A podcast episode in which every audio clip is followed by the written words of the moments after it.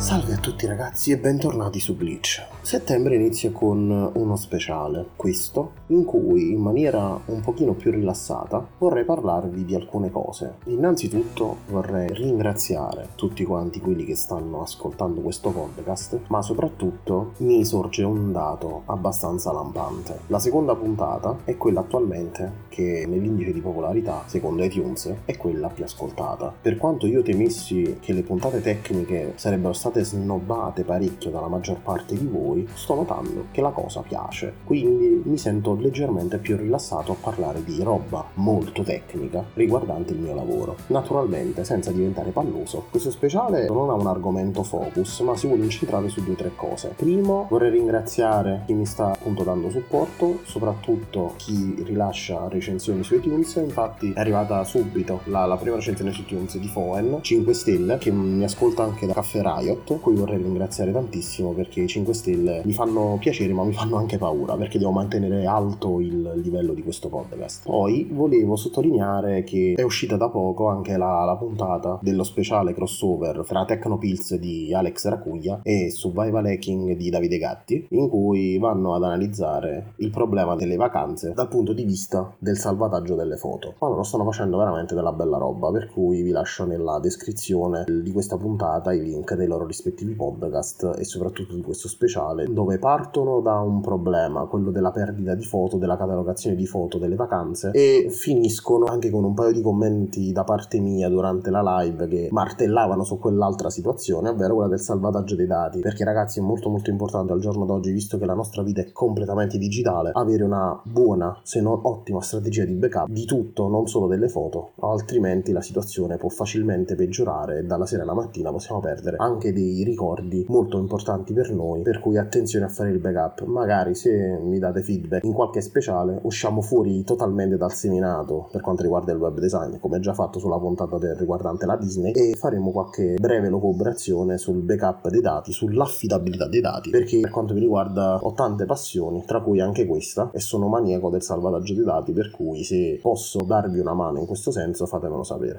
Oh, è arrivato il Corriere. Eccomi qui. Beh, Amazon, come dire, mi ha appena risolto un piccolo grave problema relativo al computer. Poi mandatemi feedback se volete una puntata sui dannati processori e la loro temperatura. Questa puntata in realtà era stata fatta come speciale il fatto di augurarvi, vabbè, un vero un buon rientro dalle vacanze, ma soprattutto riguardante l'audio e l'approccio ai podcast. Infatti, all'interno del gruppo Tecnopills Riot, più di qualcuno sta iniziando a paventare anche lui la voglia di iniziare a fare podcast e si sta facendo diverse pippe mentali. Considerando che io non faccio podcast da moltissimo tempo, però ho una lunga conoscenza di audio partendo da un altro settore, ovvero quello della produzione audio tutti gli effetti, quindi di tracce di musica, ho mutuato alcuni ragionamenti che vorrei condividere con voi, ovvero fregarsene della, della fonte, perché il giorno d'oggi e il mio podcast lo dimostra, io registro con il microfono del cellulare e quindi volevo darvi alcuni piccoli suggerimenti per rendere l'audio migliore, ovvero innanzitutto utilizzare il microfono a una certa distanza dalla bocca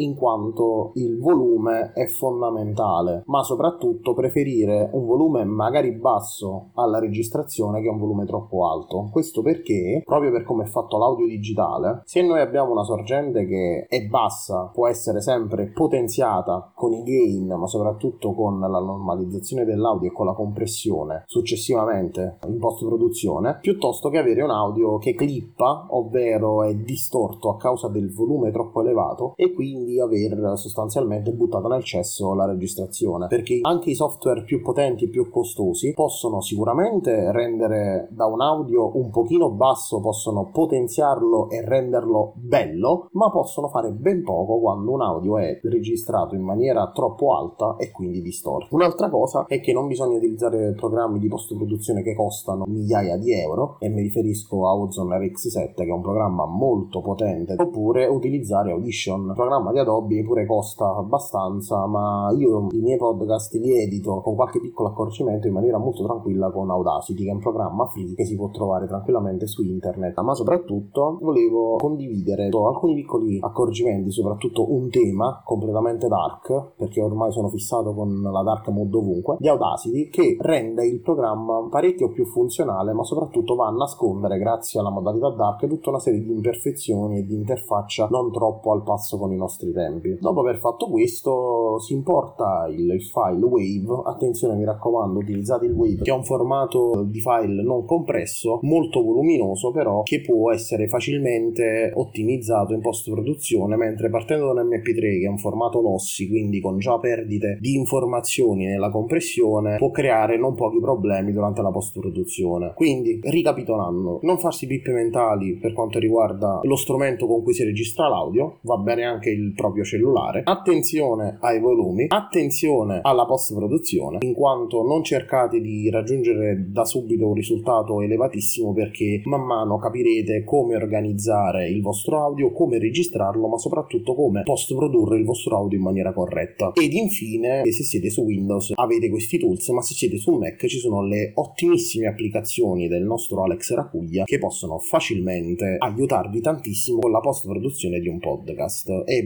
vi linko il sito di Altimedia dove potete trovare tante belle informazioni, tanti bei video, ma soprattutto le app di Ale spiegate stesso da lui per quanto concerne il funzionamento delle stesse. Infine, prima di chiudere questa puntata speciale che spero sia gradita, volevo ricordarvi di lasciare una recensione su iTunes, ma no, non lasciate la recensione solo a me, ma andate ad ascoltare i podcast del bellissimo network che è Runtime, che ne sono tanti e sono tutti belli belli belli. Dopo aver ascoltato quei podcast lasciate magari delle recensioni anche a loro e eh, poi successivamente buttate nel cesso l'applicazione di iTunes perché è qualcosa che non si può vedere soprattutto per Windows. Infine vi ricordo i miei contatti che sono presenti nella descrizione di ogni puntata di questo podcast per contattarmi. Potete farlo tramite mail, tramite Twitter, tramite Telegram. Ci sono tanti bei modi per farmi avere il vostro feedback, ma soprattutto per sottopormi delle domande inerenti a queste puntate di approfondimento oppure semplicemente potete dirmi di andare a cagare perché non so fare per niente lo speaker. Ultimissima cosa, prima di lasciarci, vi vorrei ricordare la pagina personale di supporto che ho fatto sul mio sito e il link è presente sempre nella descrizione di ogni puntata, cui potete supportare questo show, ma soprattutto eh, la mia esistenza all'interno del mondo in maniera gratuita o in maniera a pagamento. Infine ci sono alcuni link per guadagnare qualche soldino extra di sconto su diversi portali. Credo che sia tutto. Grazie a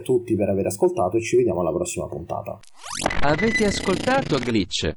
Grazie.